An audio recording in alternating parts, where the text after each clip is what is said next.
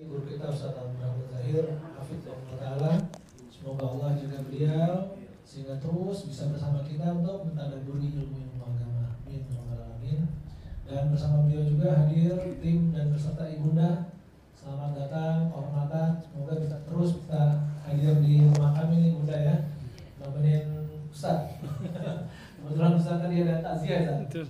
Takziah dari Bekasi. Iya. Semoga nggak terlalu capek ya Sehingga bisa Insya Allah. Nah ini agak spesial memang.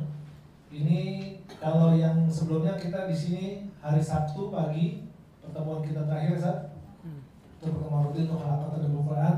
Tapi rasanya nggak cukup nih. Nah ini beberapa dari sahabat-sahabat minta eh, jadwal lagi. Nah, kita coba nanti diskusikan untuk ke depannya. Tapi insya Allah kita berharap halaman kecil ini bisa terus langgeng sehingga kita juga bisa punya akses ya terhadap ilmu agama yang lebih rutin, yang lebih reguler. Karena kebutuhan kita terhadap ilmu tentunya tidak akan pernah berkurang. Nah pada hari ini diskusi dan masukan dari Ustadz kita akan membahas hal yang terkait dengan Aqsa dengan Baitul Maqdis. Dua poin yang akan Ustadz bahas nanti adalah mengenai sejarah Bani Israel Ustadz ya dan apa yang Allah dan Rasulnya janjikan di dalam Al-Quran terkait dengan Al-Quds. Nah, kita akan sama-sama simak hal-hal kekinian yang saat ini banyak kita dengar dari media massa dan tentunya juga banyak subhannya yang kita khawatirkan. Nah, kita berharap dengan kajian ini banyak hal bisa kita luruskan. Baik. Assalamualaikum. Assalamualaikum. Assalamualaikum. Pak. Alhamdulillah.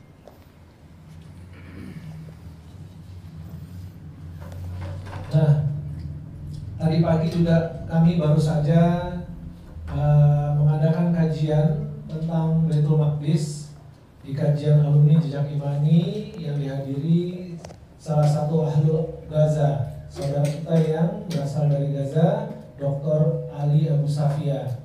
Di sana. Nah, penting kita garis bawahi adalah bahwasanya apa yang saudara-saudara kita alami di sana jangan dianggap sebagai hal yang akan menciutkan nyali dan ruhul jihad kita. Jangan pandang mereka semata hanya sebagai victim, sebagai korban. Tapi mereka adalah pejuang. Kita lihat rumah mereka hancur, kita lihat mereka bahkan meregang nyawa dari semua penindasan ini. Tapi yakinlah, bisa jadi dan bahkan besar kemungkinan mereka jauh lebih mulia daripada kita yang lagi nonton, yang lagi komen di sini. Kita bisa lihat di televisi bagaimana anak kecil, perempuan, orang tua menjadi korban. Sehingga timbul rasa iba pada diri kita. Tapi sejatinya yang perlu kita kasihani bukan mereka sebenarnya. Yang perlu kita kasihani kita di sini. Mereka sudah jelas syahidnya insya Allah. Nah kita kita nggak pernah tahu kesudahan kita nanti mungkin di atas kasur nggak jelas lagi ngapain. Dan jangan jadikan ini juga sebagai eh, apa ya pandangan belas kasihan kepada mereka. Ya sehingga pada saat ada penggalangan dana dan lain sebagainya kita merasa kita di atas mereka sebagai tangan di atas. Wallahi bukan seperti itu. Jangan merasa donasi kita sudah melepas semua tanggung jawab kita. Jangan merasa uang kita sudah bisa mengobati itu semua. Nggak kebayar darah mereka, keringat mereka, air mata mereka.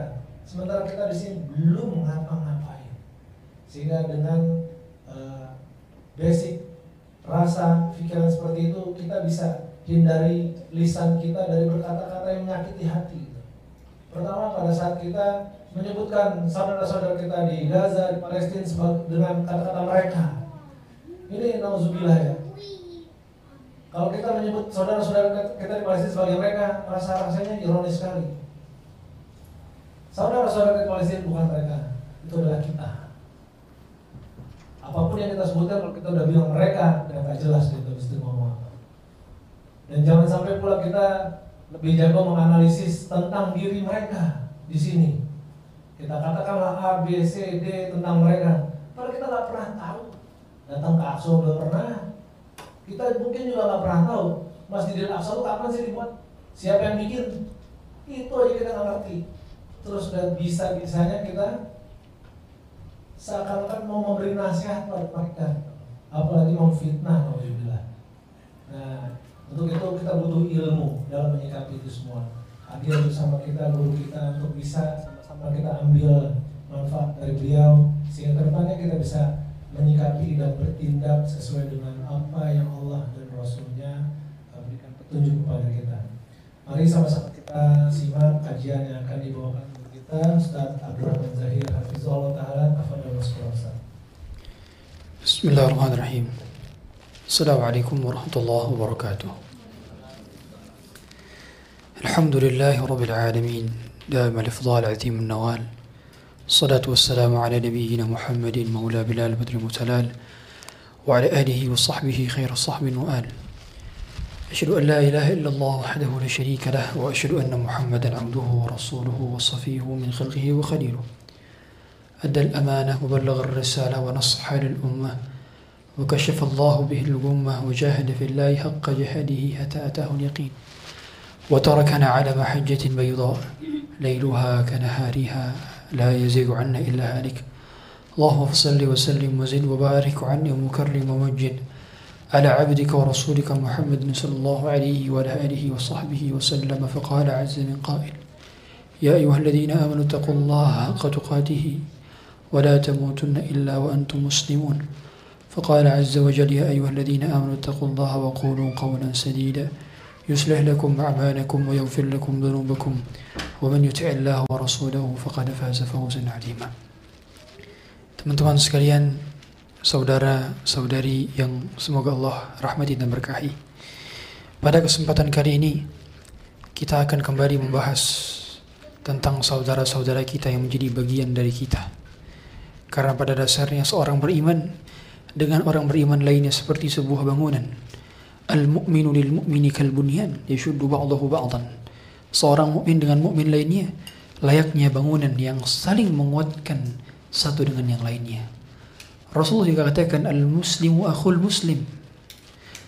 Muslim itu adalah saudaranya muslim yang lainnya. Ketika mereka sakit, kita sakit. Ketika mereka luka, kita luka. Ketika mereka tertindas, kita pun merasa tertindas. Karena pada dasarnya kita layaknya seperti satu anggota tubuh yang sama. Ketika tangan merasakan sakit, maka keluarlah air mata. Ketika kaki merasakan luka, pun begitu keluar air mata. Nyatanya ini harus yang paling dasar dimiliki oleh jiwa-jiwa kita. Kalau kepekaan kita sudah tidak ada kepada Palestina, lalu kepekaan apalagi padahal untuk menolong Palestina Anda tidak perlu menjadi Muslim, cukup menjadi manusia untuk menolong Palestina. Karena genosida yang terjadi di sana adalah genosida berupa kehancuran dan kejahatan kemanusiaan. Bukan hanya kejahatan agama saja, tapi juga humanity. Inilah yang kita sayangkan. Kalau seandainya ada seorang muslim, minimal share. Minimal kita share. Kita punya kuota semua. Kenapa nggak share berita tentang Palestina? Minimal kita komen, minimal kita donasi yang bisa kita salurkan. Minimal mendoakan. Kita punya jari jemari. Demi Allah hadirin jari jemari kita akan dipertanggungjawabkan di sisi Allah Subhanahu wa taala. Di mana letak keberpihakan kita? Hadirin, kita punya lisan, punya kedua bibir yang nanti akan ditanya, mengapa punya kesempatan untuk berdoa tapi tidak menyelipkan doa-doa untuk saudara kita di sana. Hadirin, kita akan dipertanggungjawabkan atas saudara kita yang terluka sedangkan kita malah asik bermain-main tertawa senda gurau gembira. Ternyata mereka semua berharap atas doa-doa kita. Hadirin, ketahuilah Palestina akan merdeka. Baik dengan doa kita maupun tanpa doa kita. Palestina akan dibebaskan. Baik dengan uluran tangan kita maupun tanpa uluran tangan kita. Karena itu janji Allah. Sehingga yang menjadi problemnya bukan mereka yang menjadi problemnya kita. Apakah kita terlibat minimal terlibat dalam pengetahuan daripada hakikat sejarah Palestina, sejarah Baitul Maqdis, dan sejarah daripada Bani Israel. Di tengah gemburnya dan di tengah tingginya media mainstream yang menguasai dunia semua. Anak-anak kita, at least mereka yang lahir dengan internet langsung, jangan sampai mereka keliru dalam memahami sejarah. Karena banyak sekarang anak-anak muda, saya lihat di komen-komen di TikTok, komen-komen di Instagram, mereka katakan we stand for Israel. Hey, Anda Muslim, tidak pantas berkata demikian. Kita paham bahwa orang yang mendukung Israel sama saja melanggar konstitusi negara. Karena negara kita melarang adanya penjajahan atas berkat rahmat Allah yang maha kuasa. Allah di situ dilibatkan nama Allah dalam Undang-Undang Dasar 1945 yang mana me, yang termasuk ke dalam yang meresmikan negara kita Indonesia adalah Palestina. Di 1945 hasil rekonsiliasi dan hasil pertemuan Kiai Haji Gus Salim, Muhammad Hatta, mereka yang bertemu dengan para para pembesar dari Palestina Ternyata tiga tahun kemudian mereka dijajah oleh Israel. Nakbah al-ula adalah ketika mereka dijajah oleh Israel di 1948. Pada saat itu bayangkan terjadi pengeboman dan disepakati oleh rekonsiliasi dari keputusan PBB nomor 181 yang pada saat itu keputusannya adalah tanah di Palestina dibagi dua 55% untuk Israel dan 45% untuk Palestina. Bayangkan. Padahal mereka tidak berhak untuk apa-apa. Mereka adalah tamu. Bayangkan, tamu yang melakukan genosida dan tamu yang sangat-sangat terhormat. Karena mereka adalah bangsa yang dari dulu memang tidak pernah terhormat. Bahkan pendeta mereka saja mengatakan kita tidak akan pernah aman kecuali tinggal di pemerintahan muslim. Kita lihat disaksikan di Romawi mereka diusir, dijajah oleh Nebukadnezar dari Irak, Persia pada saat itu 605 sebelum Masehi mereka dijajah, dibombardir, dihabiskan Solomon Temple pada saat itu. Kenapa? Karena mereka melanggar isi Taurat. Karena mereka menghinakan Allah.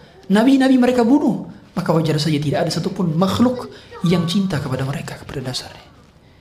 Makanya Allah Subhanahu wa taala ketika menceritakan falamma qadayna bani Israel fil kitab la tusidunna fil ardi marratayn wa la ta'lunna 'uluwan kabira. Ketika mereka berbuat kejahatan dua kali dua kali lagi lagi lagi.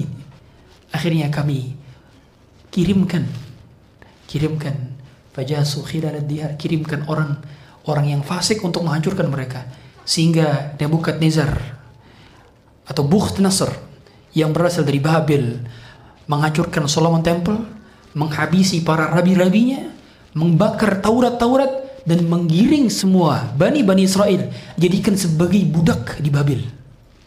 Mereka dijadikan budak dua kali. Yang pertama ketika mereka menjadi budak di zaman Firaun, yang kedua mereka menjadi budak ketika di zaman Babilonia.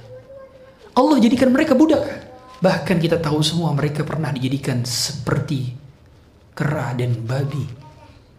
Kunu kiradatan khasiin. Allah katakan demikian. Tidak lain dan tidak bukan. Karena mereka berpaling dari rahmat Allah Subhanahu wa taala. Berpaling dari aturan Allah Subhanahu wa taala. Berpaling dari isi Taurat. Mereka tidak menghafalkan Taurat. Bahkan kita tahu semua ketika mereka diperintahkan untuk masuk ke dalam Baitul Maqdis dalam keadaan tentram dan nyaman oleh Nabi Musa dan Harun. Tapi mereka justru berpaling. Inna lan nadkhudaha abadan. Kalau kita di surat Maidah itu ya. Mereka berkata kepada Nabi Musa, "Hei Nabi Musa, kami nggak akan masuk ke sana karena inna fiha qauman jabbarin." Karena di sana ada orang-orang yang begitu ber ber berangis dan begitu merusak. Kami takut ke sana. Kamu saja sana yang berperang sama Tuhanmu, kita di sini duduk. Kurang ajar apa Bani Israel? Suruh Nabi Musa perang sama Tuhannya. Bahkan bilang, Rabbuka, bukan Tuhan kita, tapi Rabbuka, Tuhanmu. Pergi sana sama Tuhanmu berenang, kami di sini duduk. Tidak ada kabilah, tidak ada ras, tidak ada klan yang paling bengis dan paling licik di atas muka bumi kecuali kabilah Yahudi. Oleh karenanya, Ada perbedaan dalam penyebutan Bani Israel dan Yahudi. Al-Quran menyebut di dalam Quran itu dipanggil dengan panggilan Ya Bani Israel. Dengan panggilan Ya Bani Israel. Bani artinya anak-anak keturunan. Adapun Israel secara bahasa artinya Abdullah, yaitu hamba Allah. Yang dimasukkan Israel di sini adalah Yakub. Yakob kalau bahasa ini Yakob. Yakub. Yakub ini bapaknya nabi, kakeknya nabi, anaknya nabi. Karena Yakub ini nabi yang hampir keluarga semuanya nabi, sehingga mereka berbangga, hei, kami di keturunan Yakub. Kalian rasnya rendahan. Bahkan mereka punya pikiran, punya statement bahwa seluruh ras di muka bumi ini berkhidmat kepada dia. Makanya kenapa Yahudi adalah agama yang paling rasis, rasis, rasisme terbesar dari Yahudi. Karena agamanya bukan agama universal. Anda tidak bisa dan saya tidak bisa menjadi orang Yahudi, nggak bisa. Orang yang bisa menjadi orang Yahudi adalah orang Yahudi sendiri. Karena dia adalah agama etnis. Dia bukan agama universal. Oke okay, ada beberapa selebriti dan tokoh-tokoh dunia yang elit global yang menjadi orang Yahudi. Tapi tetap saja bagi mereka mereka ras kedua, tidak menjadi ras pertama. Begitu memang yang mereka pikirkan. Mereka memang begitu licik karena Allah Subhanahu wa taala berikan mereka kecerdasan tapi mereka tidak gunakan kecerdasan dalam rangka ketaatan. Allah katakan, "Ya Bani Israel." Allah katakan, "An'amtu 'alaikum." Kami telah memberikan nikmat kepada kalian. Wa anni faddaltukum 'alal alamin. Dan kami telah memberikan kenikmatan, kelebihan kalian di atas kaum-kaum yang lainnya. Betul. Kalau kita saksikan sejarah IQ IQ yang paling tinggi mesti dari Yahudi. Mengapa? Karena mereka pernah makan buah makanan dari surga. Ada kabilah yang pernah makan buah dari surga? Enggak ada. Kecuali mereka. Itu apa? Al-manna wassalwa. Ini buah dari surga. Allah muliakan mereka. Bahkan mereka telah melihat banyak sekali dari bentuk-bentuk mujizat yang datang dari Nabi Musa. Wa idh nataqna al-jabala fawqahum ka'annahu dhullatu wa dhannu annahu waqi'un bihim. Pada saat itu, gunung itu pernah dijadikan awan untuk mereka, bayangkan.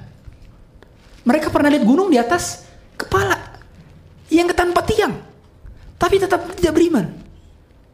Mereka juga pernah menyaksikan laut merah terbelah. Mereka menyaksikan bagaimana Nabi Musa pernah berbicara langsung dengan Allah. Ini mujizat. Nabi-nabi lain belum tentu ada yang berbicara dengan Allah. Hanya dua nabi yang pernah berbicara dengan Allah.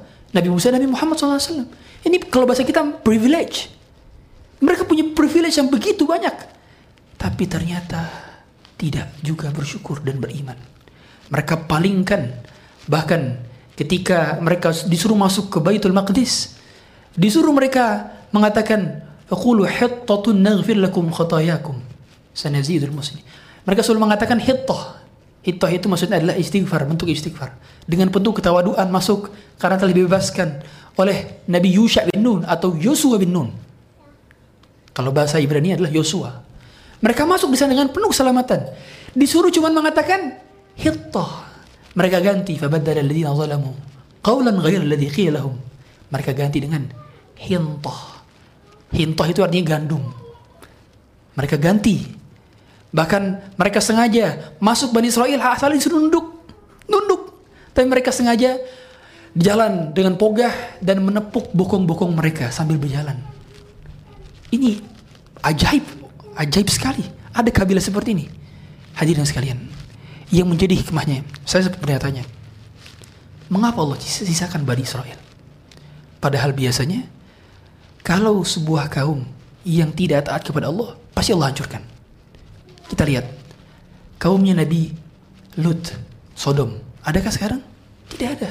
There's not access anymore. Kaumnya Nabi Thamud, ke kaum kaum Thamud, kaum Ad, tersisa. Not access. Gak tersisa lagi sekarang. Tapi mengapa Allah sisakan Yahudi? Allah sisakan Bani Israel. Padahal mereka sudah berkali-kali membunuh nabi-nabinya. Mereka gantikan yuharrifuna al-kalima an mawadi'ih mereka ubah isi Taurat.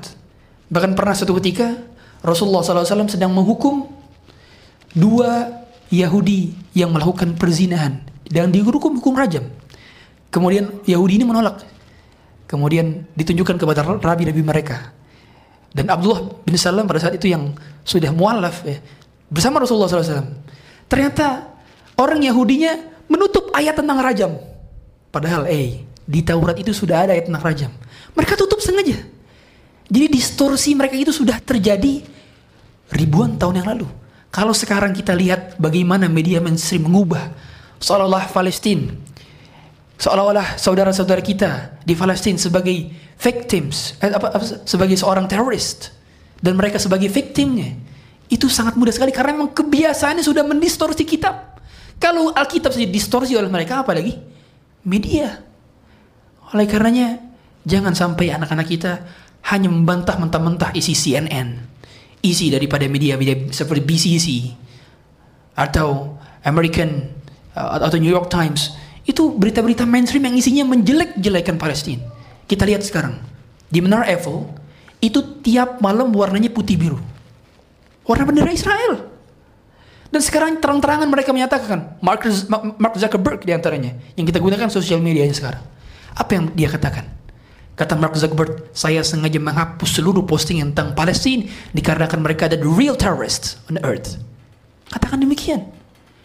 Subhanallah, kita nggak bisa tinggal diam hadirin. Maka minimal share kebenaran, share tentang sejarah sesungguhnya bahwa mereka adalah memang kaum yang sedari dulu tidak memiliki tanah. Mereka tidak memiliki homeland karena mereka memang tidak taat kepada Allah sejak dari awal. Kalau kita saksikan bagaimana dahulu bisa orang-orang Israel itu menduduki Palestina. Jadi dahulu pada awalnya di abad ke-19 itu memang udah ada tokoh yang bernama Theodore Holtz yang seorang tokoh PBB yang mau dia seorang wartawan dia menyerukan kepada orang-orang Yahudi seluruh dunia untuk bersatu di suatu tempat. Ayo kita kembali lagi ke homeland. Return to Zion. Zion itu maksudnya tanah yang didapatkan dari Tuhan. Tanah given dari Tuhan. Return to Zion. Ayo kita kembali ke Quds itu mereka. Nah pada saat itu mereka sudah mulai minta izin ke Sultan Abdul Hamid yang pada saat itu sedang menjadi raja di Ottoman, di Ottoman Empire. Ternyata Raja Ottoman tidak mengizinkannya. Dan pada saat itu mereka sengaja menghasut siapa? Mereka menghasut Inggris. Yang menjadi negara adidaya pada saat itu Inggris. Inggris itu kan dulu dikatakan sampai-sampai negeri yang tidak pernah terkena sinar matahari. Negeri yang tak pernah matahari terbenam. Karena kuasanya sangat luas. Dulu Malaysia punya siapa? Inggris. Papua Bagini punya Inggris. Australia punya Inggris. Bahkan di Afrika, negara-negara Afrika itu Inggris yang menguasai. Hampir semua negara-negara itu jadi Bahkan Amerika Serikat saja. Dulu jajahan Inggris. Baru merdeka dapat 18. Ya kan? Ini pertanda pada saat itu mereka menghasut negara Inggris. Ya. Akhirnya Inggris sengaja juga menghasut siapa? Menghasut gubernur yang pada saat itu sedang menguasai Jazirah Arab. Di antaranya adalah Syarif Hussein yang pada saat itu di diiming-imingi, ayo kita perangi Turki Ottoman. Harusnya yang jadi pantas kuasa itu kalian, bukan orang Turki. Dihasut, dihasut. Sehingga pertama kali terjadi pertumbuhan darah dari Syarif Hussein. Dia langsung menghancurkan Madinah, bayangkan. Pertama kali Madinah dihancurkan oleh kaum muslim sendiri. Hasil asutan daripada Inggris pada saat itu. Bayangkan pada saat itu. Makanya kalau kita lihat buku-buku sejarah kalau kita belajar di SD atau SMP ya, buku IPS, itu kita lihat perang dunia kedua, perang dunia pertama itu diikuti oleh siapa? Turki Ottoman. Diikuti oleh Khilafah Utsmani. Di pertama perang dunia pertama ya. Kenapa? Supaya dijebak. Mereka sebenarnya nggak pengen ikut, tapi dijebak. Nantinya ketika kalah, maka dibagi kue-kuenya. Nanti kamu bagian sini, kamu bagian sini, kamu bagian sini, bagian sini. Nah, Palestina ini menjadi wilayah mandat yang pada saat itu dijanjikan oleh orang Yahudi. Kalau seandainya memang berhasil kita gulingkan Turki Empire, maka langsunglah kalian mendapatkan jatah bagian dari sana. Sehingga pada 1917, pada saat itu diadakan konversi bahwa mereka kembali ke sana. Dan ada sebuah konversi yang mereka lakukan pada saat itu Bayangkan sebelum 1917 orang Yahudi itu hanya berjumlah 3%. Tidak lebih dari 3%. Menjelang perang dunia kedua jumlah mereka 37%. Bayangkan. Eh ternyata 1947 atau 1948 ternyata Amerika Serikat memutuskan the PBB, bayangkan PBB yang fungsinya adalah melerai pertikaian dan menjadikan perdamaian justru menjadi legalisasi atas pertikaian dan penjajahan. Ini PBB ini mengizinkan membelah dua 55% jadi milik Yahudi, 45% jadi milik orang Arab. Padahal awalnya mereka itu ya, diusir dari Romawi. Kita kalau lihat dilihat kapal-kapal mereka, tolonglah kami, kami terusir oleh Eropa. Kaum muslimin pada saat itu tentu rahmatin alamin. Sengaja apa? Orang kaum muslimin di Palestina ya sudah pasti apa? Welcome. Ngikutin pesan kanjeng Nabi. Ya apa dikatakan Nabi? La yu'minu ahadukum hatta yuhibbu li akhihi ma yuhibbu li nafsi. Juga la yu'minu ahadukum tidak beriman di antara kita sampai kita memuliakan tamu kita. Welcome. Ayo silakan silakan. Begitu kaum muslimin. Ternyata mereka malah sengaja menjajah sendiri. Sehingga pada tahun 1947 mereka sudah menggencarkan gencatan senjata di sana. Yeah. Ini adalah pada saat itu bagian daripada serangan pertama kali dan mereka merasakan begitu pedih kepedihan daripada orang-orang Yahudi. Baru serangan kedua 1967 yang pada saat itu mereka menggencarkan serangan enam hari menguasai Yerusalem. Yerusalem dikuasai pada 1967 pada saat itu. Dan sampai sekarang mereka terus menggembom wilayah Gaza yang menjadi itu wilayah mandat yang memang dipersilahkan untuk tidak dimiliki siapa pun. Mereka berusaha untuk menguasainya dan mereka sengaja memang untuk mengusir saudara-saudara kita di sana. Ini beliciknya Yahudi. Dan kalau kita flashback ke dulu-dulu ya, bagaimana dahulu dia memang Yahudi itu kerjaan pasti diusir diusir diusir Rasulullah SAW mengusir pertama kali Bani Qainuqa Bani Nazir dan Bani Quraidah pada saat Rasul datang ke Madinah jadi pada dasarnya orang Yahudi itu sudah tahu kenabian Rasulullah SAW bahkan mereka itu mengetahui kenabian Rasulullah seperti mereka mengetahui anak-anak mereka alladzina atainahumul kitaba ya'rifunahu kama ya'rifuna abna'ahum. Orang-orang yang diberikan ahlul kitab, mereka mengetahui nabi mereka seperti mereka mengetahui anak mereka. Seandainya ada sejuta anak berjejer, mereka bisa lihat yang mana nabinya. Tahu karena tanda-tanda kenabian Rasulullah dalam kitab Alkitab begitu jelas. Oh, nabi yang terakhir datang itu akan menetap di sebuah wilayah yang banyak pohon kurmanya. Maka mereka sengaja pergi dari Syam, mereka ke selatan, yaitu ke kota Madinah. Mereka menetap di sana, mereka bercocok tanam di sana, dan mereka menjadi saudagar-saudagar yang memiliki perkebunan paling banyak di kota Madinah. Di antaranya di Khaybar. Ini markas mereka di Khaybar. Makanya ketika Fathu Khaybar, begitu banyak harta genimah yang dimiliki oleh para sahabat dan Rasulullah SAW. Karena mereka sudah mempersiapkan sejak lama. Mungkin berabad-abad mereka standby di sana, menanti kenabian datang. Ternyata ketika datang Nabi ke sana, mereka tidak beriman. Kenapa? Karena nabinya bukan dari kalangan Bani Israel. Hasadan min indi anfusihim min ba'di ma tabayyana lahumul haq. Mereka hasad. Kenapa nabinya tidak dari Bani Israel? Mereka faham bahwa kebanyakan nabi dari Bani Israel. Mereka itu dikasih nabi banyak banget dan top-top nabinya. Makanya kalau kita lihat hampir seluruh nabi itu dari Bani Israel. Empat doang yang dari, dari Arab. Hud, Saleh, Shu'aib, Muhammad. Empat. Sisanya dari Bani Israel semua. Bayangkan, dikasih nabi banyak, tapi mereka bunuh. Nabi Yahya itu siapa yang bunuh? Bani Israel. Nabi Yahya. Kemudian juga Nabi Isa. Nabi Isa, kenapa mereka menolak Nabi Isa menjadi nabi mereka? Karena dianggap pertama, Nabi Isa ini lemah, tidak seperti Nabi Musa yang kuat. Jadi kebiasaan mereka adalah mengkompar kenikmatan-kenikmatan. Ingat hadirin, jangan sampai kita seperti Yahudi yang mengompar kenikmatan. Wah dia kayak gini, saya dulu kayak gini.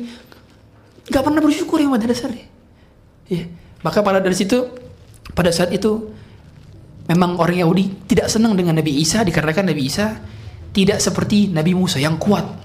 Karena Nabi Isa fokusnya ke medicine, kedokteran, ya kan. Kemudian juga Nabi Isa fokusnya itu membenahi akidah dan akhlak mereka. Sedangkan mereka pengennya nabinya itu seperti Nabi Sulaiman yang menampuk kekuasaan, yang memiliki kekuasaan, jabatan strategis. Gak mau mereka punya nabi ecek-ecek. Subhanallah. Akhirnya apa? Akhirnya mereka melaporkan kepada orang-orang Romawi, tentara Romawi. Mereka melaporkan, nih, lihat ada seorang yang mengaku nabi dan berusaha untuk menjadi pemberontak. Akhirnya Romawi terhasut sehingga mereka mengejar Nabi Isa untuk membunuh Nabi Isa. Wama qataluhu wama salabuhu walakin lahum. Mereka tidak membunuhnya, mereka tidak mensalibnya, tapi mereka tapi pada saat itu disyubbih, diserupakan ya oleh murid yang berkhianat kepada Nabi Isa. Allah ilaih. Tapi Nabi Isa justru diangkat oleh Allah Subhanahu wa taala yang saat ini sedang berada di langit kedua. Hadirin sekalian dirahmati Allah Subhanahu wa taala.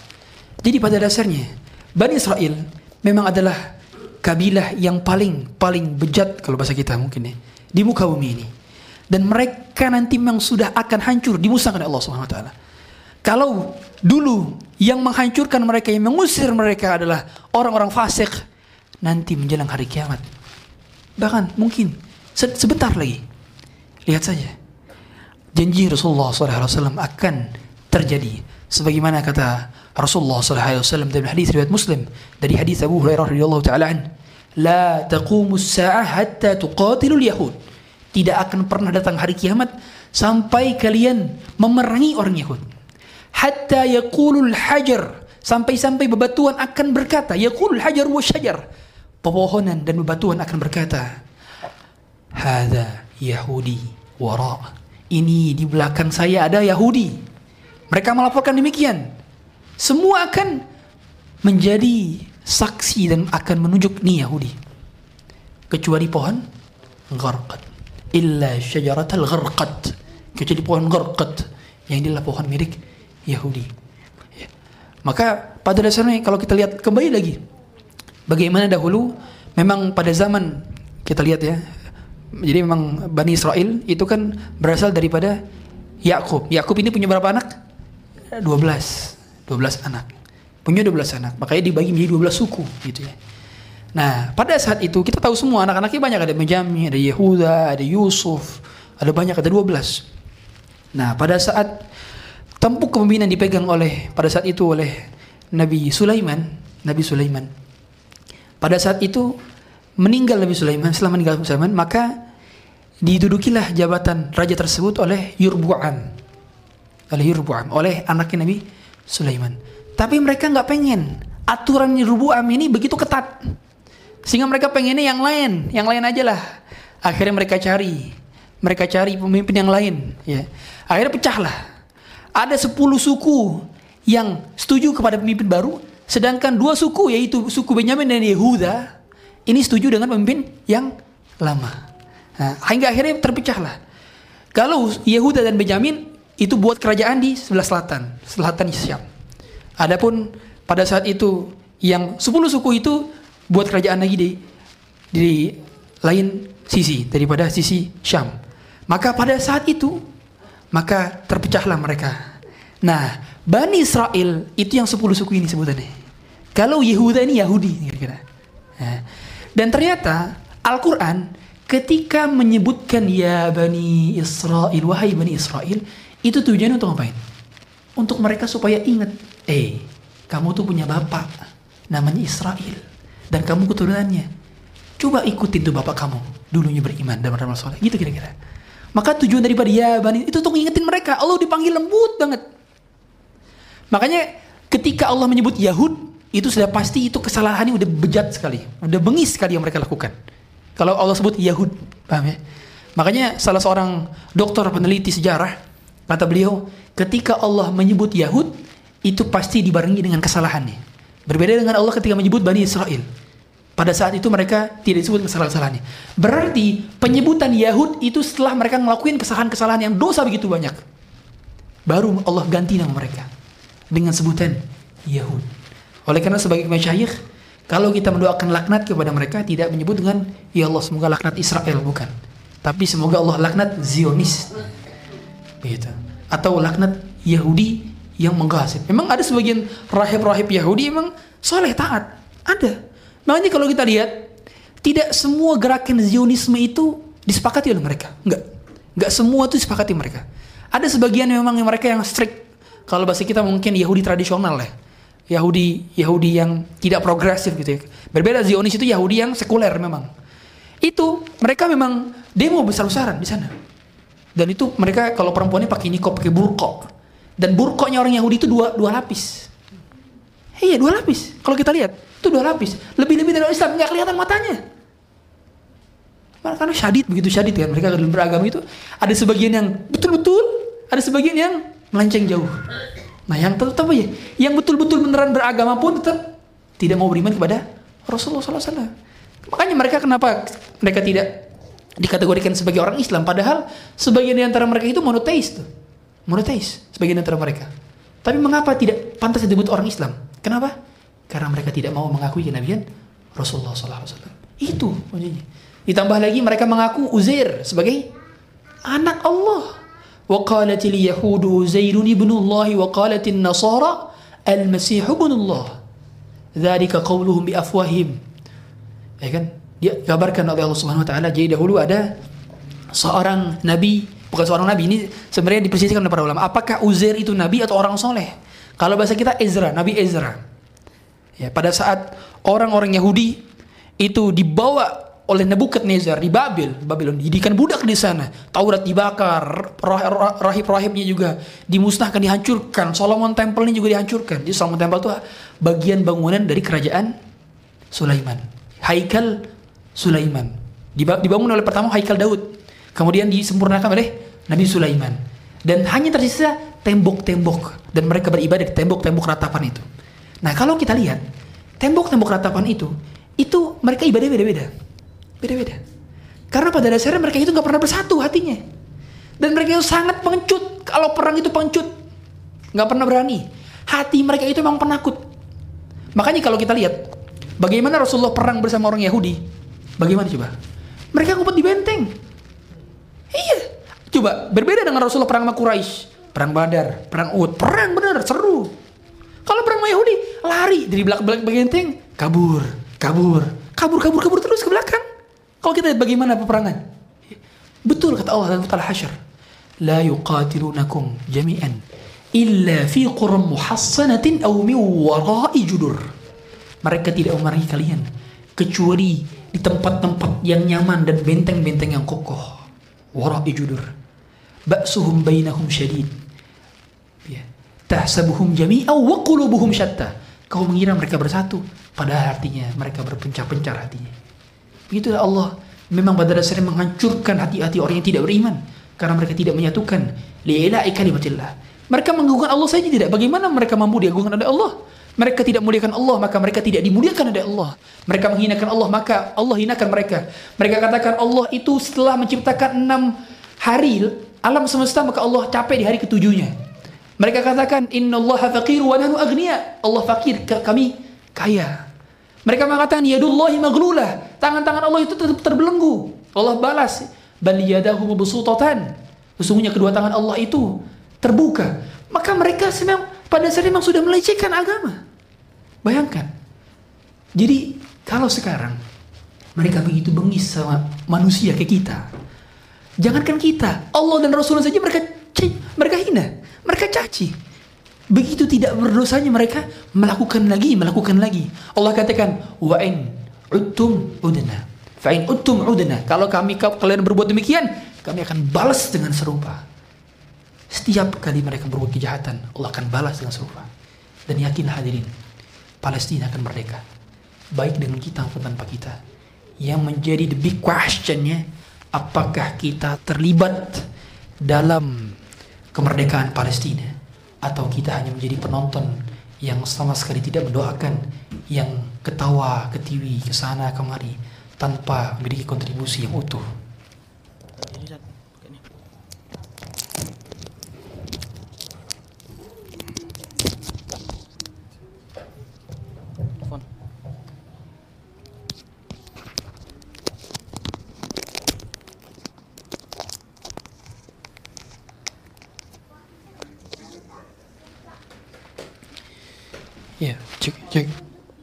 Hadirin sekalian dirahmati Allah Subhanahu wa taala.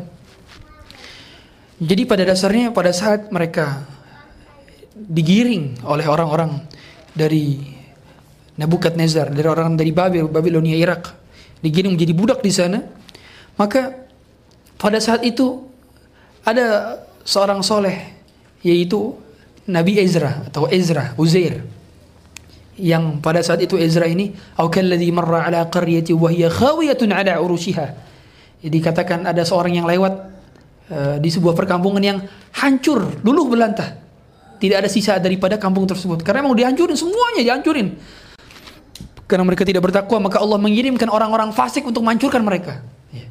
Maka pada saat itu sengaja Allah Subhanahu wa taala mengilhamkan kepada Uzair ini. Dia kan Taurat semua kebakar. Mereka rabi-rabi rabinya udah pada meninggal. Ibarat katanya hafiz hafiz Quran meninggal nih. Nah, mereka meninggal semua, nggak ada yang lagi ngafal Taurat. Mereka bingung mencari kitab, gimana caranya kitab? Nggak ada yang menjadi pedoman. Sampai akhir tiba-tiba ada seorang anak pemuda yang bernama Uzair. Eh, tiba-tiba si Uzair ini bisa mendiktekan satu persatu isi Taurat tanpa kurang sedikit pun atas ilham dari Allah Subhanahu wa taala. Mereka bukannya bersyukur, malah menjadikan Uzair sebagai anak Tuhan. Subhanallah. Jadi anak Tuhan, harusnya bersyukur. Nih ada nabi baru nih, kan. Tapi mereka jadiin, eh ini anak Tuhan. Karena Tuhan mengilhamkan kepada dia berarti dia anak Tuhan. Mereka abadikan dalam Quran Allah Subhanahu wa taala, "Wa qalatil yahudu Uzairun ibnullah." Sampai sekarang masih ada berpikiran demikian. Jadi kabilah beberapa memang akidah-akidah Yahudi yang terpencar-pencar. Ada yang masih beranggapan bahwa pada dasarnya memang Uzair itu anak Allah. Sampai berpikir demikian. Dan mereka lagi-lagi tidak pernah bersatu dalam satu kalimat. Yeah. Umar bin Khattab ketika pertama kali bagaimana Umar bin Khattab itu membebaskan Al-Quds. Umar bin Khattab dengan penuh ketawaduan bersama budaknya. Ya, budaknya itu bergantian naik unta bersama naik kuda bersama Umar bin Khattab. Terkadang Umar bin Khattab jalan, terkadang naik, naik kuda. Berganti-gantian dengan penuh kesederhanaan. Ke mana pada saat itu orang-orang Bani Israel? Gak ada. Berarti apa? Kok bisa-bisanya mereka mengakui itu tanah kelahiran mereka, tanah yang dijanjikan mereka. Padahal pada saat dibebaskannya Quds mereka sedang tidak ada. Sehingga gak pantas mereka mengakui itu tanah mereka. Oke, okay, let's say kita oke okay, sepakat. Kita katakan oke okay, itu tanah tanah tanah kalian karena tanah Yakub pada saat itu. Tapi mengapa kita tahu semua bahwa orang Arab, orang Palestina itu orang mana? Arab. Palestina itu orang keturunan Arab juga. Orang keturunan Arab keturunan siapa? Cik cik. Habis ini, habis.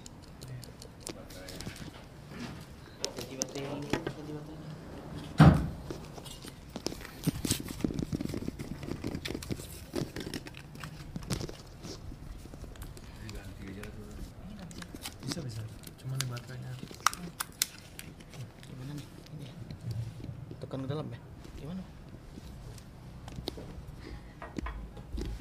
ganti baterai aja biar bisa pakai Positif.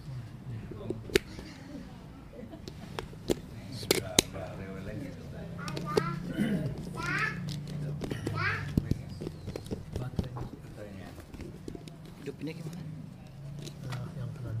yang yang yang pegang itu pegang pembunuh orang lain. oke siap. Ya, hadirin sekalian dirahmati Allah Subhanahu wa taala. Jadi pada dasarnya kalau seandainya mereka mengatakan oke, okay, Al-Quds itu sebagai sebagai patokan daripada tanah kelahiran tanah nenek moyang mereka.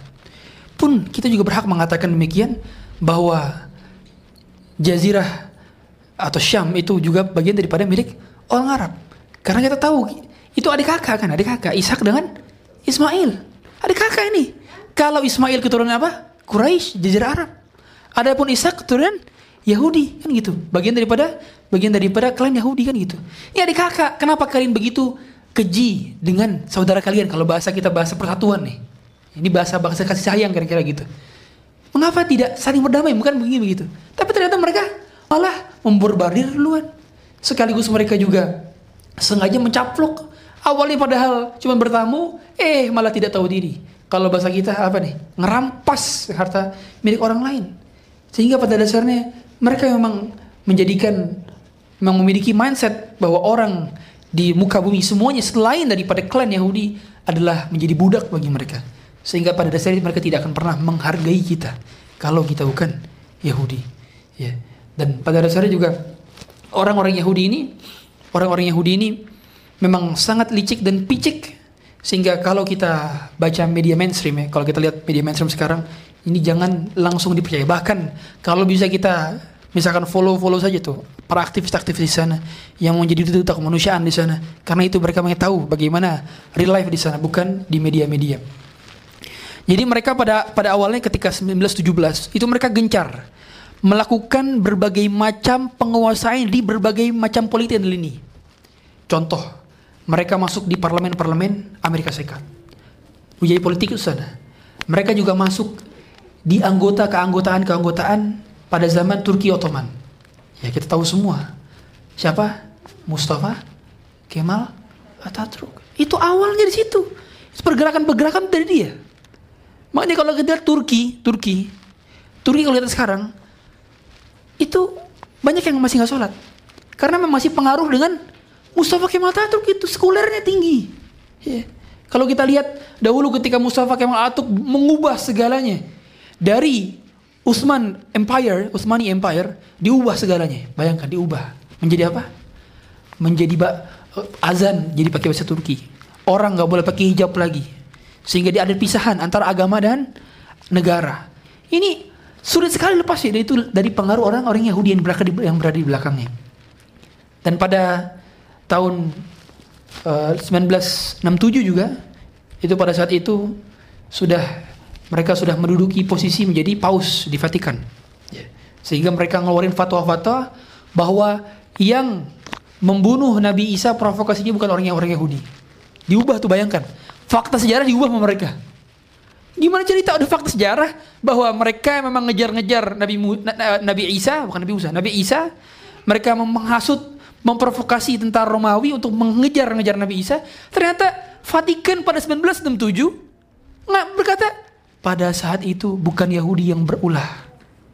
Gimana cerita? Mengubah fakta sejarah. Dan mereka gak, gak malu kan bahasa kita gak malu, gak malu. Padahal udah terang-terangan itu mengubah fakta sejarah. Kalau Alkitab sejadi ubah sama mereka, apalagi fakta sejarah yang ditulis oleh manusia. Maka jangan heran kalau ternyata media-media mainstream menjadikan Palestina sebagai teroris dan Israel sebagai orang yang terzalimi atau victims, maka kita nggak kaget lagi. Karena pada dasarnya memang mereka begitu mempurbalikan fakta dan mereka mendistorsi, mendistorsi isi-isi Alkitab. Dan inilah yang pada akhirnya kita terus-terusan berdoa sekuat tenaga kita. Dan kajian-kajian semacam ini saya rasa harus banyak diketahui oleh kaum muslimin. Jangan sampai kaum muslimin kehilangan sejarah mereka. Karena kita sesuai dengan apa yang kita pahami tentang sejarah. Mengapa sebagian orang kaum muslimin sekarang lupa dan mereka tidak mau memperjuangkan Palestina? Kenapa? Karena mereka nggak tahu sejarah aslinya. Mereka nggak tahu kalau Yahudi adalah gosip. Gosip itu penggosop. Gosop itu apa? Gosip itu adalah perampas harta milik orang lain. Kalau kita lihat saksinya gimana ceritanya itu? Subhanallah. Lihat foto-foto pada saat Hitler mengusir mereka, membantai mereka bisa jutaan orang terbunuh di Jerman. Gimana ceritanya itu? Kalau kita saksikan, betapa terhinanya mereka. Mereka minta tolong sama warga-warga Palestina, ayo tolong tolong kami. Kami sedang dihinakan oleh orang-orang Eropa. Warga Palestina dengan nyambut, silakan, silakan, marhaban. Bahasa kita ahlan wa marhaban. Ahlan itu jadi keluarga. Marhaban, selamat datang. Eh, ternyata mereka mencaplok. Ya, pada saat itu sengaja mereka memang dapat penandaan apa? Dapat pendanaan juga dari Inggris untuk beli ber, berbagai daerah daripada Palestina. Dibikin, dibikin jadi national state. Ya. Dan ini sampai sekarang ya, di, diakui. Pada saat itu bayangkan negara Indonesia itu nggak ada yang ngakuin. Di antara negara akui negara Mesir, Palestina, Arab Saudi. Ini yang ngakuin nih. Ngakuin negara kita sebagai negara kedaulatan yang sah. Kita tahu syarat negara yang sah itu memenuhi empat faktor. Ada wilayah teritorial, ada pemerintahan, ada bangsa sekaligus pengakuan dari negara lain. Indonesia yang ngakuin siapa? Palestina. Maka memang pada dasarnya Alhamdulillah sejak dari dulu Presiden Soekarno sampai detik ini Alhamdulillah Kementerian Luar Negeri juga sependapat bahwa memang pada dasarnya kita against itu penjajahan. Kita nggak ada namanya penjajahan di atas muka bumi. Terkhusus penjajahan kepada Palestina, negara yang berjasa besar untuk memberikan pengakuan kepada kita, negara kecil yang baru merdeka. Ini makanya kita di antara bentuk tanda syukur adalah dengan apa? Adalah dengan menolong mereka, minimal mendoakan, minimal nge-share status. Jangan diam. Jangan diam. Hadirin, saudara-saudara kita di sana sangat-sangat membutuhkan uluran tangan kita dan pada dasarnya mati lagi bang. Itu kayak terlalu jauh nih Bluetoothnya. Bluetoothnya di mana sih? Ah, Coba.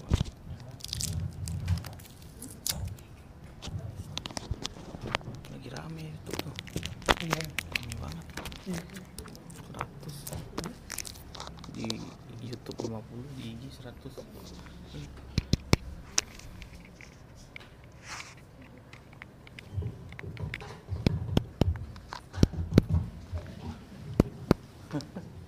Oke nih. Bentar, tukar sini aja. Aduh.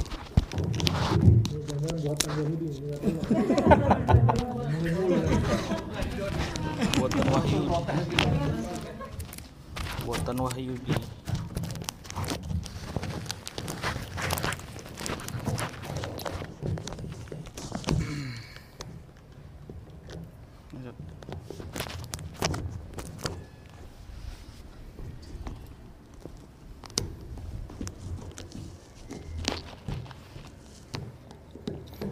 Cek cek cek.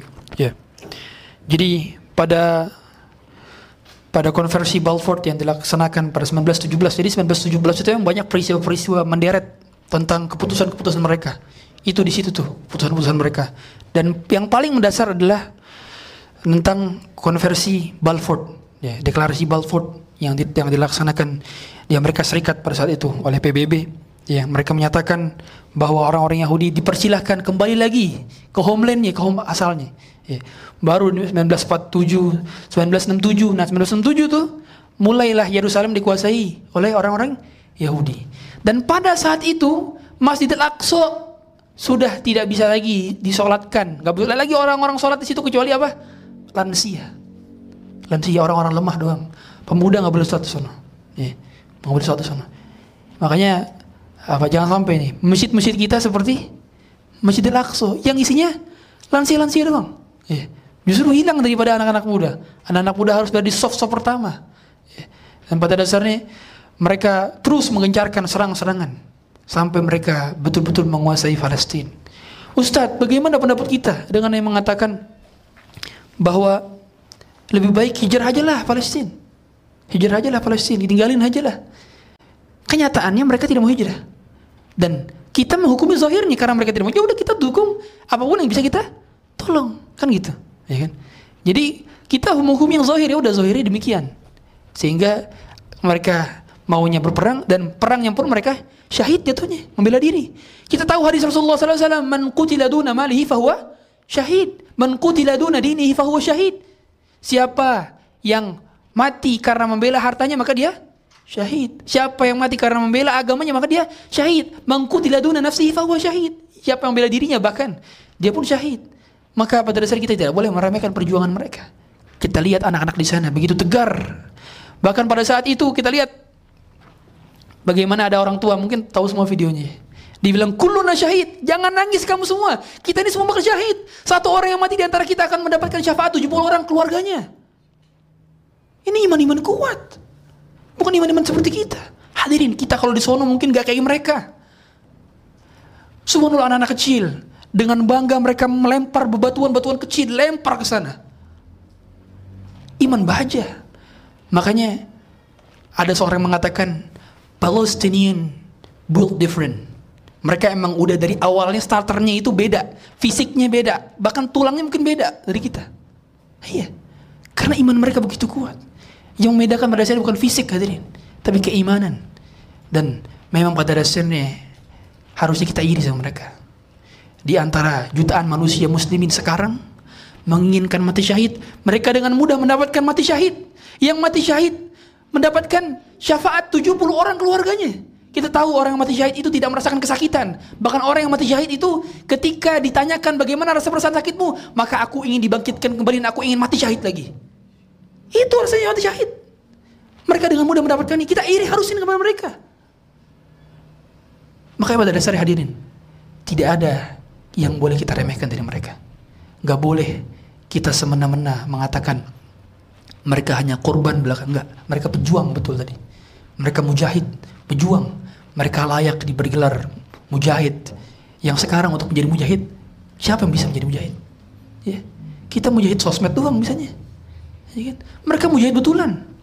Darah-darah mereka bercucuran hadirin. Tidak ada apa-apanya darah-darah mereka dibandingkan darah kita tidak ada apanya hembusan nafas mereka dibandingkan hembusan nafas kita tidak ada apa-apanya keringat yang bercucuran air mata yang berderai dibandingkan air mata dan keringat kita. Mereka pejuang dan pantas diberikan apresiasi sebesar-besarnya. Kalau seandainya dunia tidak mengakui mereka, maka cukup di hati-hati kita ada mereka. Palestina sebagaimana jujur judul pada sore hari ini Palestina harus berada di hati-hati kita. Harus berada di sosmed-sosmed kita. Harus berada di uang yang kita sisihkan untuk mereka. Harus.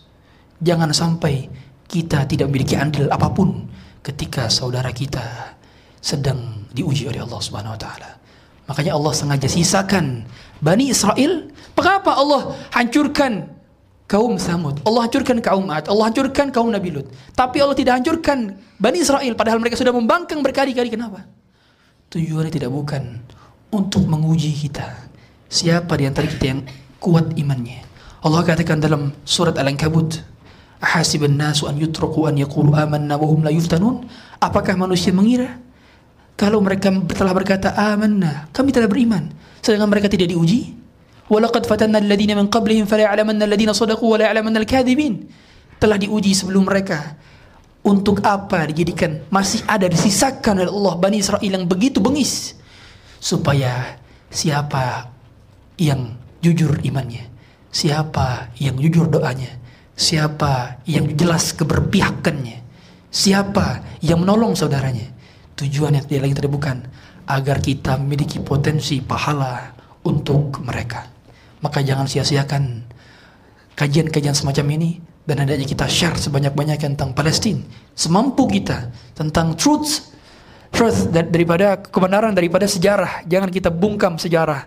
Biarlah sejarah bercerita tentang hakikatnya jangan ditutupi oleh media-media hasil dari milik Yahudi. Mungkin demikian dapat kami sampaikan. Sisanya boleh kita diskusi. Allah alam. Baik, kasih Itu memang yang perlu kita fahami sehingga pada saat kita mengambil sikap, pada saat kita bahkan menyikapi apa yang kita baca, apa yang kita dengar, kita sudah punya modal sehingga nggak gampang kita terpengaruh sama provokasi. Bayangkan tadi di kajian dari pagi juga digambarkan bagaimana kondisi peta Palestina di awal tahun sebelum tahun 47 full semuanya. Hanya ada beberapa titik yang memang dihuni orang Yahudi. Mungkin gak lebih dari 5% tapi begitu di tahun 47 dengan gampangnya hanya dengan kesepakatan main bagi dua aja bayangin kita punya rumah tiba-tiba orang tetangga kita ya bersepakat oh iya nih rumah kamu dibagi dua nih sama orang baru datang nih. Coba. Kita udah nggak pandang tuh orang bagaimana kita sembelih tuh? Kita ngomong kasar aja gitu ya. Kalau kalau saat nggak mungkin nggak ngomong keluar gitu tapi nggak ada urusan nih orang. Biar nih orang orang dekatnya presiden kayak nggak ada urusan. Biar rumah kita masih gubuk terus dia bilang rumah kamu mau saya bangun? Nggak ada urusan. Apalagi ini mereka nggak bangun. Disingkirkan begitu 67 lebih parah lagi kondisinya saat ya hmm. setelah 47 setengah setengah ini tinggal mungkin 10-15 persen sekarang yang tersisa hanya Gaza. Gaza itu dari ujung ke ujung sejam kelar. Dari ujung ke ujung. Isinya 2,2 juta orang. Tinggal itu yang bisa bertahan yang belum dimasuki oleh Israel. Sementara yang di West Bank tadinya bulat, itu juga tinggal sisi sisi barat kan. Sekarang udah scatter tuh. Udah terpisah-pisah di dalam satu bagian ini ada, ini enggak, ini ada, dan gitu. Dan mereka termasuk yang dikuasai sekarang secara fisiknya. Nah mereka nggak bisa berbuat apa-apa. Yang kemarin cuma gara-gara ya di CCTV kelihatan kan, gara-gara ada toko didatengin serdadu, gitu ya. Ternyata ada penjaga tokonya lagi main handphone. Dicek handphonenya, dilihat sosmednya, mereka pro kepada Palestina, Gaza. Ditangkap tuh penjaga toko cuma gara-gara isi handphonenya membela Palestina. Itu kondisi saudara-saudara kita West. Yang bisa melawan hanya Gaza saja dan seluruh dunia bersekutu sekarang hanya untuk menghancurkan Gaza. Gaza lihat di peta deh. Segede apa sih Gaza gitu. Sementara sekarang orang mau nolong ditutup pintunya. Pintu aksesnya tinggal satu yang dari Mesir, dari Rafah. Tinggal itu. Dan mereka dengan bangunnya tidak akan bergeser sejejak pun. Bayangin kalau mereka yang hijrah, terus yang mau jagain siapa? Yerusalem itu kayak gitu. Mau jadi apa antara Aqsa kita? Sementara kita merasa Aqsa itu kalau bukan dari kita, nauzubillah ya. Tadi juga disampaikan tiga hal tentang Aqsa. Aqsa pertama kiblat pertama kita. Kedua, masjid kedua yang Allah perintahkan, ini Ustaz sampaikan juga di kajian HTQ ya. Allah perintahkan untuk mendirikannya. Aqsa itu bukan dibikin zaman Nabi Sulaiman. Zaman siapa? Nabi Adam 40 tahun sejak Masjidil Haram. Pertama kali Masjidil Haram udah lama 40 tahun. 40 tahun eranya Nabi Adam mungkin kayak 10 hari kali rasanya di sini gitu ya. Itu masjid-masjid pertama. Ketiga nggak Allah izinkan nggak Allah perintahkan untuk bersafar dengan memaksakan diri kecuali ketiga masjid. Nah kalau udah kayak gitu nggak ada aksa di kita terus mereka suruh hijrah. Terus aksa mau ke mana? Mereka mampu bertahan bukan untuk dirinya untuk jaga aksa gitu. Dan tadi informasi juga ini mungkin karena lingkup kecil gitu ya. Ini kan belum gencatan senjata ya. Jadi serangan tetap ada pada Gaza dan Gaza tetap menyerang balik ini ini ruhul jihad ya. jadi jangan cerita sedih dulu mereka berjuang. Jadi kalau ada kita mau donasikan kita udah mau bantu mereka terus melancarkan serangan sekarang. Dan mereka dahsyatnya mereka bisa memproduksi itu bom-bom 30 meter di bawah tanah. Karena nggak terdeteksi.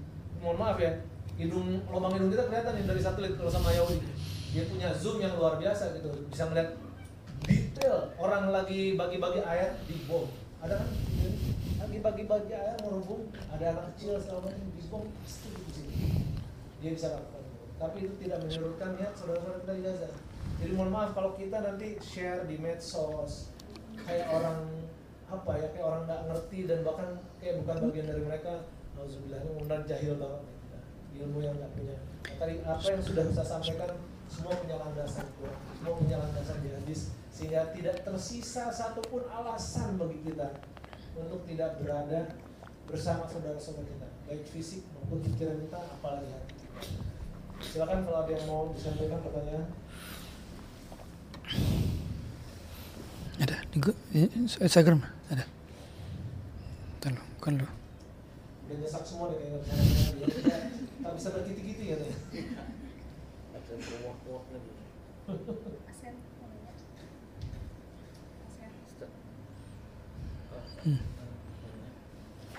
Ini, Biasa.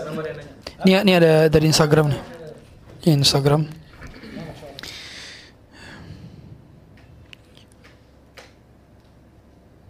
Assalamualaikum Ustaz. Bagaimana tanggapannya kalau ada yang bilang Arab tidak membantu Palestina Pertama pada dasarnya ini geopolitik ya. Ini bagian daripada geopolitik. Ya kalau mau gampangnya emang kayak kita kita bilang ya mungkin pengennya kita ya semua kita mungkin jihad kan pengen gitu kan ya kan? ngirim setiap negara gitu ke sono. Oke negara oki gitu. Apa sederhananya kan gitu. Cuman kan tidak semudah itu pada dasarnya kan. Lagi-lagi kita terbatas tadi eh, terbatas izin terbatas akses sehingga minim sekali kita bisa berbuat berbuat pertolongan gitu ya. Tapi pada dasarnya jangan sampai menyulutkan daripada semangat kita dan semangat mereka semua untuk kita dukung apa namanya kita dukung mereka dalam berjuang kita dukung mereka uh, dalam menghindari dan menghilangkan segala macam bentuk penindasan dan penjajahan. Dan tentu ini semua pada akhirnya kita berusaha juga ya um, nega- neg- udah berka- berkali-kali tuh negara oki itu ngumpul ya kan? Tapi seperti seperti apa namanya seperti ber- tidak berdaya gitu di hadapan di hadapan mereka semua. Kita berharap tentu ada ada langkah yang konkret gitu ya kan? Kita berharap kita berdoakan semua ya. Semoga tergerak para pemimpin-pemimpin dunia terkhusus mereka melihat dan melek melihat bagaimana genosida kemanusiaan di sana. Dan ini bukan hanya tentang perang agama tapi perang kemanusiaan. Dan kalau mereka tidak tidak against to Israel ini sama saja mereka apa ya mempersilahkan banyaknya jiwa terbunuh tanpa hak dan kita sudah saksikan itu di depan mata-mata kita orang-orang Prancis orang-orang orang-orang eh, Amerika orang-orang Inggris itu seperti nggak ada dosa saja tuh mendukung We Stand for Israel. Itu, gimana ceritanya kok bisa mendukung penjajah itu gimana? Lagi-lagi tadi. Karena apa? Media. Media yang mengubah itu 180 derajat. Orang yang zalim jadi benar. Orang yang benar jadi zalim. Ya, Diubah media. Makanya kita sebagai seorang muslim kita pelajari dulu bener-bener nih. Ini bagi jihad kita belajar gini bagian dari berjihad teman-teman. Ini bagian dari berjihad. Jangan diremehkan. Kita belajar sejarah yang betul-betul sejarah adalah bagian daripada jihad kita. Karena sekarang bukan hanya perang senjata tapi ghazul fikri kan. Perang pikiran, perang argumentasi, perang opini, perang sejarah. Sehingga data dan fakta sejarah tidak bisa terhapuskan. Kita telah menyediakan dan kita punya data database-nya. Maka sebagai seorang yang beriman, dia juga percaya pada janji-janji Allah Subhanahu wa taala. Lihatlah cepat atau lambat Palestina akan Allah merdekakan. Ya. Sehingga jangan pernah bosan-bosan berdoa. Kita punya kita punya banyak big vision ya, kita punya banyak uh, keinginan. Tapi apa sulitnya menjadikan nama Palestina di doa-doa kita? Apa sulitnya menyebut nama-nama mereka di doa-doa kita? Apa sulitnya kunut nazidah setiap kali sholat wajib? Mumpung Mumpung sekarang memang pada dasarnya lagi seperti ini, maka maksimalkanlah juga dengan berdoa. Karena kita pun dapat pahala dari berdoa kita, dari empati kita, dari rasa kepedulian kita, kita dapat pahala dari itu semua. Jangan diam hadirin, jangan diam. Diam berarti setuju. Diam berarti setuju. Jangan diam. Anda yang hadir live streaming yang punya follower banyak, gunakan follower Anda untuk share tentang Palestina. Jangan diam. Anda diam berarti diam dengan kemungkaran Orang beriman itu nggak boleh diam dengan mungkaran, nggak boleh mungkaran. Kita punya kewajiban untuk amar nahi mungkar. Jangan sampai lebih kejam sama saudara sendiri, sedangkan sama orang-orang kafir berlemah lembut dan biasa-biasa saja. Nauzubillah. Allah taala alam. Silakan kalau. Dan tadi pagi juga ada hal yang menarik gitu ya. Jadi pada saat mereka Ahlul Gaza ditanya gitu, bagaimana kabar kalian? Kev Halid gitu ya yang mereka jawab Al-Baqarah 155 sampai 157. Masya Allah. Iya. Al-Baqarah 155 157. Iya. Itu jawaban mereka kalau tanya apa kabar kamu? Dijawab dong.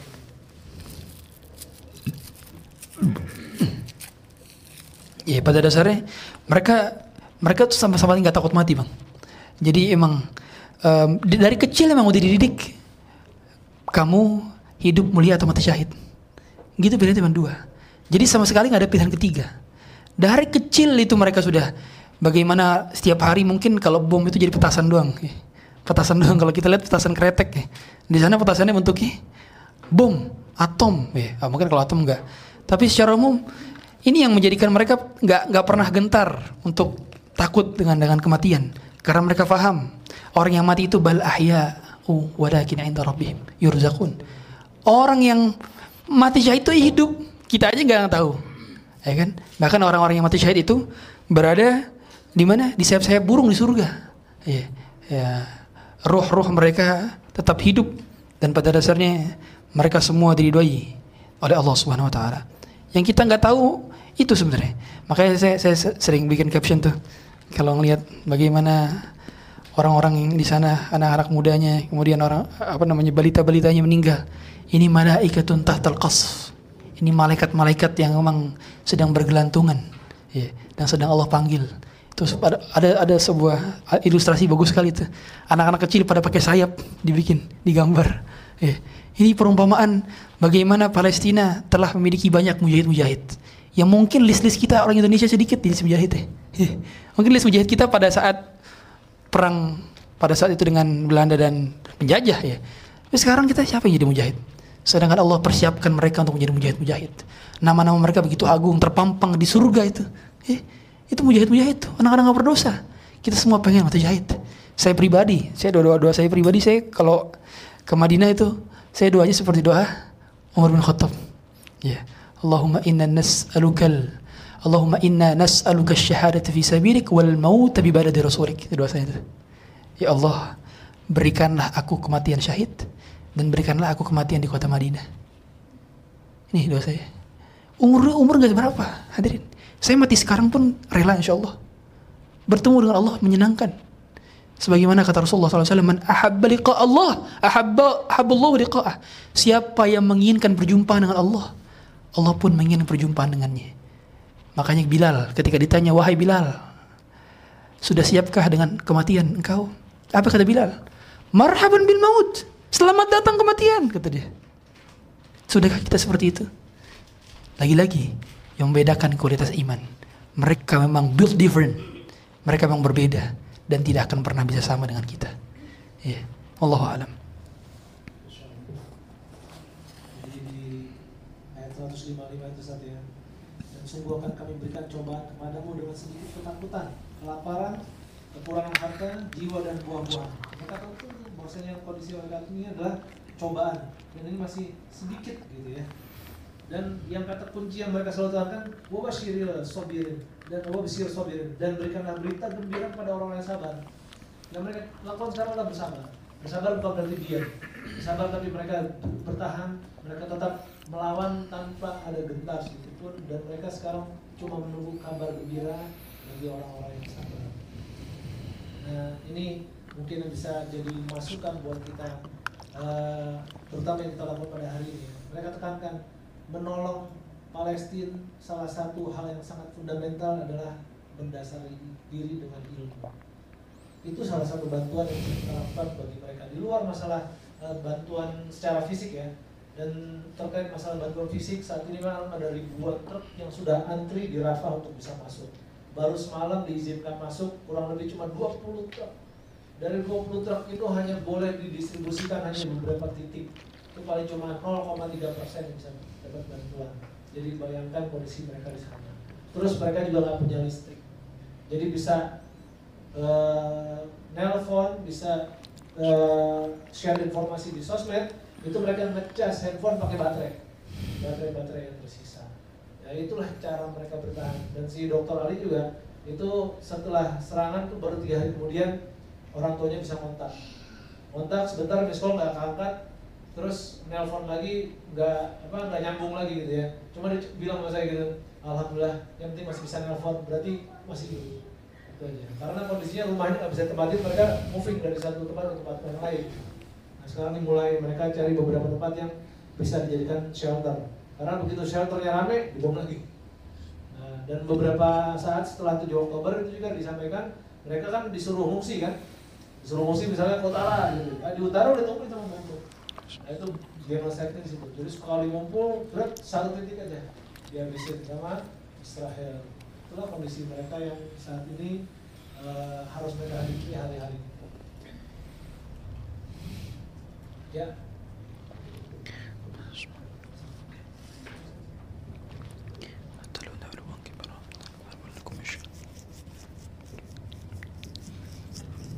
Assalamualaikum Ustaz.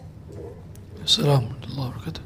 Eh, ini Ustaz bagaimana dengan tadi kan kita berdoa ya Ustaz Eh, dengan banyaknya umat muslim hari ini gitu ya Eh, di luar dengan eh, takdir yang sudah Allah tentukan nanti kapan Palestina akan dimenangkan artinya dengan banyaknya umat muslim saat ini yang mendoakan Palestina eh, dan memang eh, belum belum waktunya gitu ya untuk untuk dimenangkan saat ini. Apakah itu juga karena eh, banyak juga umat-umat Muslim yang berdoa tapi juga tetap melakukan eh, dosa gitu, Eh, belum meningkatkan diri sebagai seorang hamba Allah gitu sehingga eh, doa-doanya kita kita ini saya gitu eh, tidak a- ada, ada hijab gitu eh, untuk menuju ke Allah Ustaz.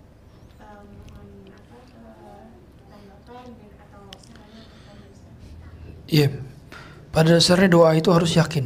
Kata Rasulullah SAW, Udu Allah wa antum muqinuna bil ijabah. Berdoalah dan kalian yakin terhadap doa tersebut. Jadi kalau doa hanya sekedar doa, hanya cuap-cuap belaka dan tidak yakin, hanya sekedar coba-coba, maka tidak akan Allah ijabah doanya. Dan pada dasarnya mana ijabah itu apa artinya? Ijabah secara bahasa itu respon. Respon, ijabah itu respon artinya. Bukan pengabulan. Beda ya. Jadi kalau sudah Allah respon, otomatis apa? Otomatis bekal mendatangkan pahala, kan gitu. Jadi sebetulnya doa-doa kita itu pun seandainya tidak dijawab oleh Allah Subhanahu wa taala, tidak dikabulkan dalam bentuk asli yang kita minta, pun akan menjadi pahala. Kan ma min muslimin yad'u bida'watin illa lahu thalath kan gitu. Tidaklah setiap mukmin berdoa kecuali pasti akan datang tiga perkara. Kalau imma an tu'ajjalahu fid dunya, entah doanya dikabulkan langsung di dunia, wa imma an lahu fil akhirah atau di- dikabulkan di akhirat, atau imma an yusrifa anhu minas atau menjadi tolak bala bagi dia kan gitu. Jadi nggak ada yang pernah sia-sia dari kita mendoakan Palestina. Seandainya memang Palestina tidak dimerdekakan pada saat kita masih hidup, pun kita nggak ada rugi-ruginya berdoa. Karena tujuan dari doa itu bukan bukan bukan pengabulan dalam bentuk dunia, tapi kebaikan dunia dan akhirat itu tujuannya. Ya.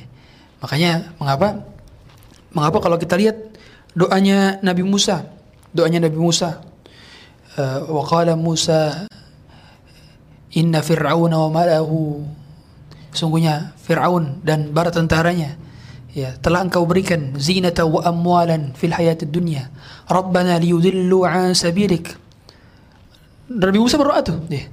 kemudian Allah katakan ini nih Nabi Musa ini berdoa pada saat dia sedang di puncak kesel dengan siapa Fir'aun dia pengen ya Allah wasjud jadikanlah mereka hancur kekayaannya hartanya kekuasaannya Kemudian Allah katakan setelahnya, Qala qad ujibat da'watukuma fastaqima wa la tattabi'an.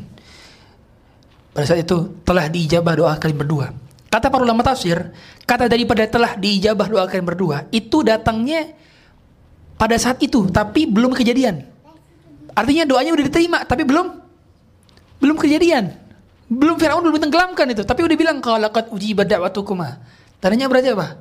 Seringkali penerimaannya doa itu emang ada extend, ada jarak dengan kejadian itu.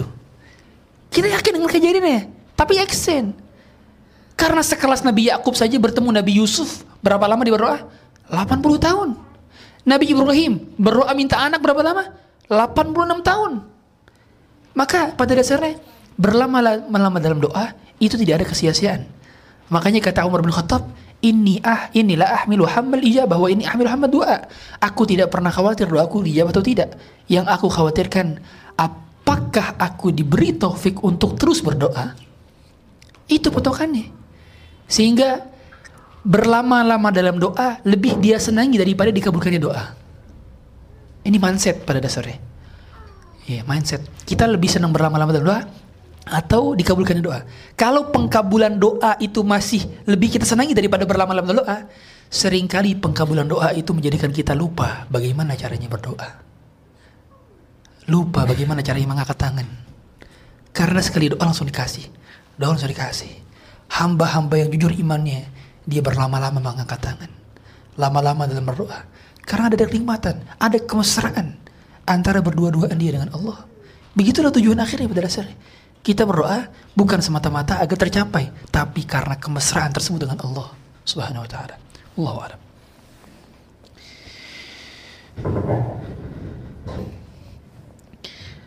Jadi diizinkan berdoa Allah aja itu sudah rahmat ya. Betul, betul. Karena semua orang Allah mau Beri taufik ya, betul. Insyaallah. Jadi jangan khawatir masalah pengabulan, tapi sepanjang masih Allah izinkan kita mengangkat tangan untuk berdoa, maka nikmati proses berdoanya. Betul.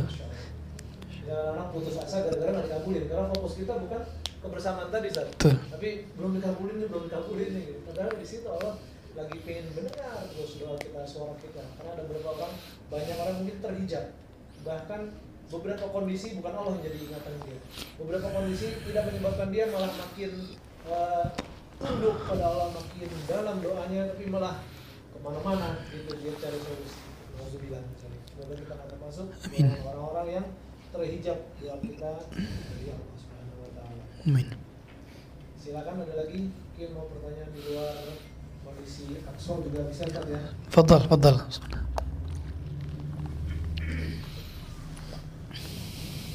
Mau mungkin Pak?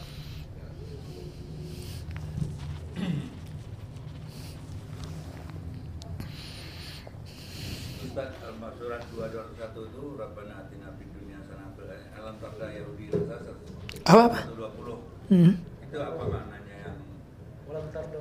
Ya. udah. ولن ترضى عنك اليهود ولا النصارى حتى تتبع ملتهم ya Iya, pada dasarnya Allah di sini mengatakan lan tardha. Orang-orang Yahudi itu tidak akan pernah ridho kepadamu sampai kamu kufur kepada agama kamu dan mengikuti mereka gitu maksudnya dan maksud daripada ini semua mereka menginginkan menjadi du- pendominasi agar kaum muslimin meninggalkan agama mereka sehingga mereka menjadi trendsetter dari setiap budaya dan kita saksikan sekarang di mana kaum muslimin lebih bangga untuk bertasyabuh dengan orang-orang Yahudi dan Nasrani makanya kata Rasulullah SAW لتتبعون سنن من كان قبلكم شبرا بشبر ذراء بذراء حتى لو دخلوه في جحر ضب لدخلتموه kalian akan mengikuti setapak demi setapak setapak yang dilakukan oleh orang-orang Yahudi sejengkal demi sejengkal sehasta demi sehasta sampai kalau mereka masuk ke lubang dop lubang dop tahu ya dop, dop itu lubangnya adalah dia tuh kalau masuk masuk sini dia nggak bisa keluar yang yang lain masuk udah mentok jalan buntu dan sempit lubangnya Rasulullah gambarkan kalau sampai-sampai mereka masuk ke dalam lubang dop pun kita akan ikutin. Dan itu tidak zaman. Di mana sekarang kalau kita lihat media yang menguasai mereka, tren yang menguasai mereka, semua hampir semua sektor menguasai mereka, mereka menguasai. Sehingga kita untuk keluar lingkup itu sulit. Ya. Inilah yang pada akhirnya mereka menjadikan supaya kita keluar dari agama kita. Dan yang paling penting supaya kita tidak merasa giroh. Itu yang mereka ingin hilangkan. Karena ketika giroh kaum muslimin terhadap agamanya hilang tidak lagi perjuangan. Tidak lagi perjuangan. Giroh itulah yang menjadikan kita masih mau berjuang. Giroh itu yang masih menjadikan kita mau mendukung. Ketika girohnya sudah tidak ada tidak ada rasa ketika saudara kita di dihinakan tidak ada rasa kalau saudara kita terluka ini girohnya sudah hilang sensitivitas sudah hilang bahkan mungkin fitrahnya udah hilang Iya. Maka kita nggak pengen fitrah kita hilang. Maka dengan cara terus terus belajar. Karena kalau kita nggak belajar, kita stuck di situ, ilmu kita juga stagnan dan ujung-ujungnya kita akan terbaru arus, mengikuti media, mengikuti sistem, mengikuti kurikulum, semua buatan mereka. Sehingga nantinya sebagaimana kata Rasulullah, kita akan mengikuti mereka, naudzubillah dan kita berusaha menghindarkan. Ya. Allahu a'lam. lagi mungkin tambahan juga Ustaz terkait Yahudi dan Nasrani tadi bisa dieksplor karena setiap sholat kita menyebut wairil maghdub alaihim waladdallin amin itu kan mengacu kepada dua kaum tadi Pak dalam penjelasan penjelasan Ustaz. Iya. Jadi memang Allah Subhanahu wa taala menyebut nama mereka di Al-Fatihah kan. Dan Al-Fatihah ini 17 kali minimal sehari semalam kita baca ghairil maghdubi alaihim waladdallin. Al-maghdubi alaihim orang yang terlaknat mendapatkan azab dari Allah al-maghdubi alaihim adalah orang Yahudi yaitu mereka mengetahui ilmu tapi tidak mengamalkannya mengetahui kebenaran tapi tidak mengakui dan tidak mengikutinya ya al-maghdubi alaihim orang yang terlaknat adapun orang ad-dhallin adalah Nasrani mereka tidak tahu kebenaran mereka bodoh dan hanya dan mereka melakukan kebaik kebaikan dari kebodohannya Ya.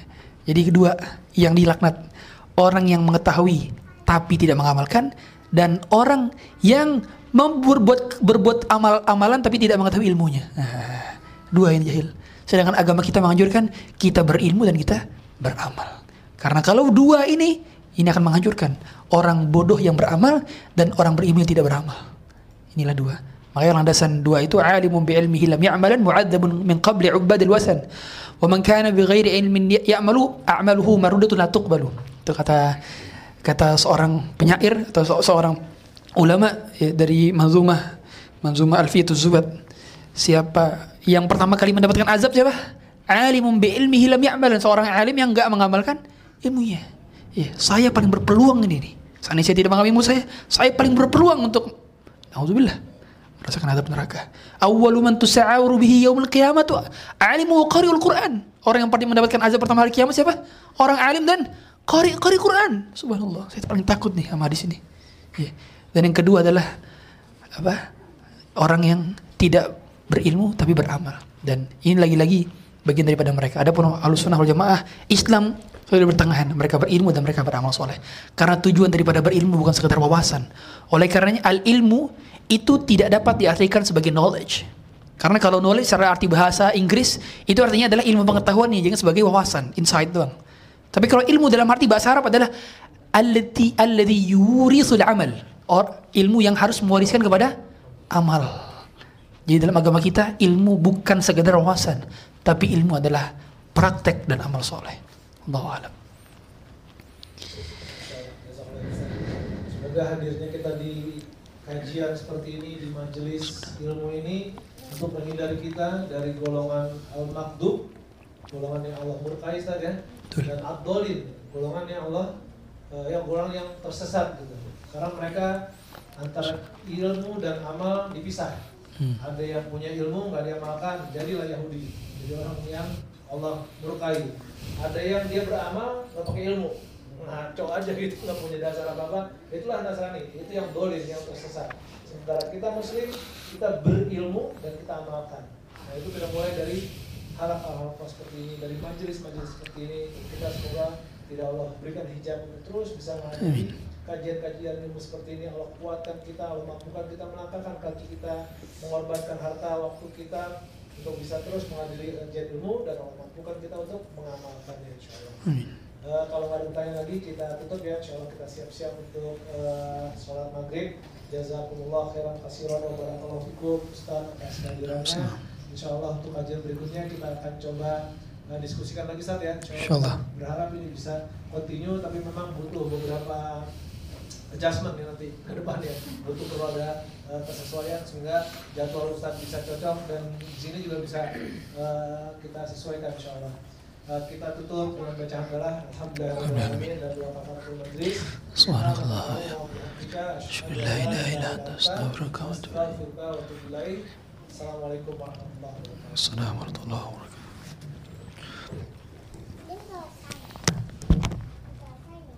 Tadi di Bekasi panas banget sih dingin banget. Kertas ya? Panas sih. Kalau keluar sama aja